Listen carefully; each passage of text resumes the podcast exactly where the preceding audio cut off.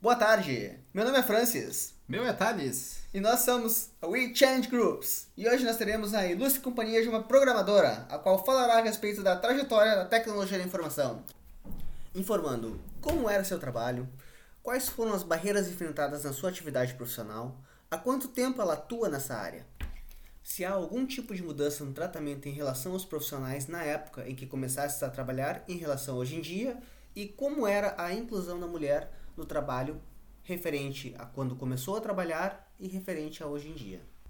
Solta a vinheta aí, Francis! Boa tarde, Rita, tudo bem? Poderia nos relatar como é su- sua atividade profissional de hoje em dia, onde trabalha, o que faz? Ah, boa tarde, tudo bem? Ah, primeiramente, eu gostaria de agradecer o convite para participar dessa entrevista. E referente ao questionamento, atualmente eu trabalho numa empresa chamada PM Web, que atua em diversos serviços de tecnologia. Ah, temos diversos produtos. E na área que eu atuo é CRO, se chama CRO, que uma tradução mais simples seria otimização de conversão, da conversão. Ah, que, si- que significa um conjunto de técnicas e estratégias que ajudam o usuário a concluir uma ação, que pode ser uma compra, ou um cadastro, ou um envio de formulário, por exemplo.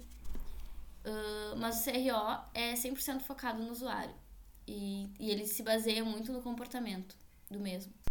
Então, o CRO, resumidamente, ele é dividido em algumas equipes que, em conjunto, nosso objetivo é entregar a melhor solução para o cliente. E Rita, quais foram as barreiras enfrentadas na sua atividade profissional? Então, eu iniciei ah, na área de TI em 2009, com curso técnico em informática. Depois, aí, nesse período, eu fiquei, fiz muitos estágios para pegar experiência, é, até que eu consegui trabalhar num, numa empresa de carteira assinada. Ah, mas nesse período eu fiz muito, eu não tinha um foco, então eu trabalhava como designer, eu fazia programação full, que incluiria front-end, back-end, uh, trabalhava com banco de dados. Uh, o salário era bem baixo também. Até que em 2014 eu resolvi fazer uma faculdade à distância, uma EAD, na, na UBRA, que eu concluí em dois anos e meio. E logo depois eu emendei com a pós-graduação em UX, que é experiência do usuário, que durou também dois anos. E dali pra frente eu ah, consegui entrar nessa empresa que eu tô hoje, que é a PM Web, que me proporcionou muitas oportunidades, ah, onde eu venho crescendo. Eu já tô lá há dois anos e meio. E é uma empresa muito boa de trabalhar, onde eu tenho grandes oportunidades. E eu consegui focar ah, na programação front-end, que era o que eu sempre quis. Porque lá as equipes são separadas, lá existe os o pessoal do design, o pessoal do, da programação, uh, back-end, data, uh, é bem mais organizado, né? Diferente das empresas que eu passei uh, anteriormente, que tinham um funcionário para fazer tudo.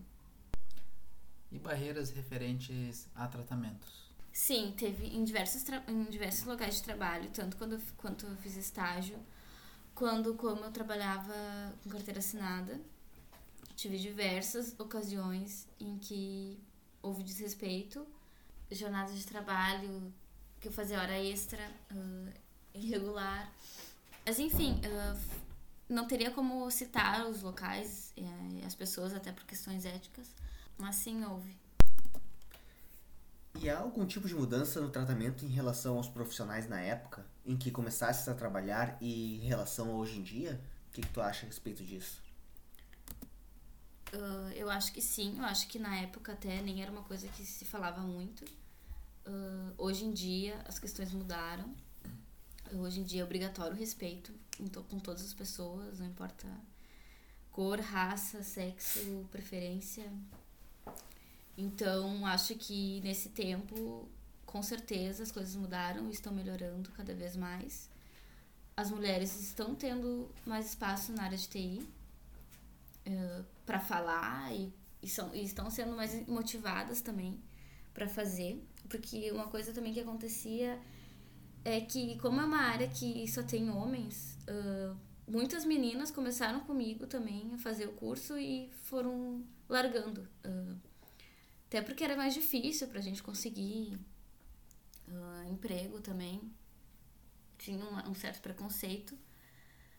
Mas hoje eu consigo ver que realmente mudou e a tendência cada vez melhorar mais e mais até o salário ficar de forma igual. E Rita, para finalizarmos, você teria algumas dicas para os profissionais iniciantes? Então, as dicas que eu posso dar é que fazer muito, o pessoal fazer muito curso. Existe muito curso gratuito no YouTube. Tem outras escolas também que proporcionam cursos com preços bem acessíveis. É, Existem muitos eventos na área de programação, uh, anualmente, mensalmente, e tem muitas palestras interessantes. Uh, manter o LinkedIn sempre atualizado é bem importante, porque tem muita empresa de grande porte que é por ali que elas vão atrás do, dos funcionários, colaboradores, enfim. Então ali tem muita oportunidade. E sempre que precisar, a comunidade de desenvolvimento ela é bem ampla, está uh, crescendo cada vez mais, o pessoal sempre está se ajudando. Então, eu acredito que seja isso. Então, Rita, muito obrigado pela essa tarde aqui conosco, pelas dicas, pelo pelo resumo do, da sua trajetória, enfim, pelo que você falou aqui, pôde nos ajudar bastante. Esperamos que os demais alunos que estão se iniciando possam seguir esse conselho, possam conseguir sua trajetória, possam conseguir conquistar seu, seus objetivos, suas metas. Sabemos que a área da TI não é fácil, que precisa muito estudo, muito esforço, dedicação. E com isso acabamos por finalizar essa nossa entrevista e obrigado a todos os ouvintes por, por essa audiência. Ele.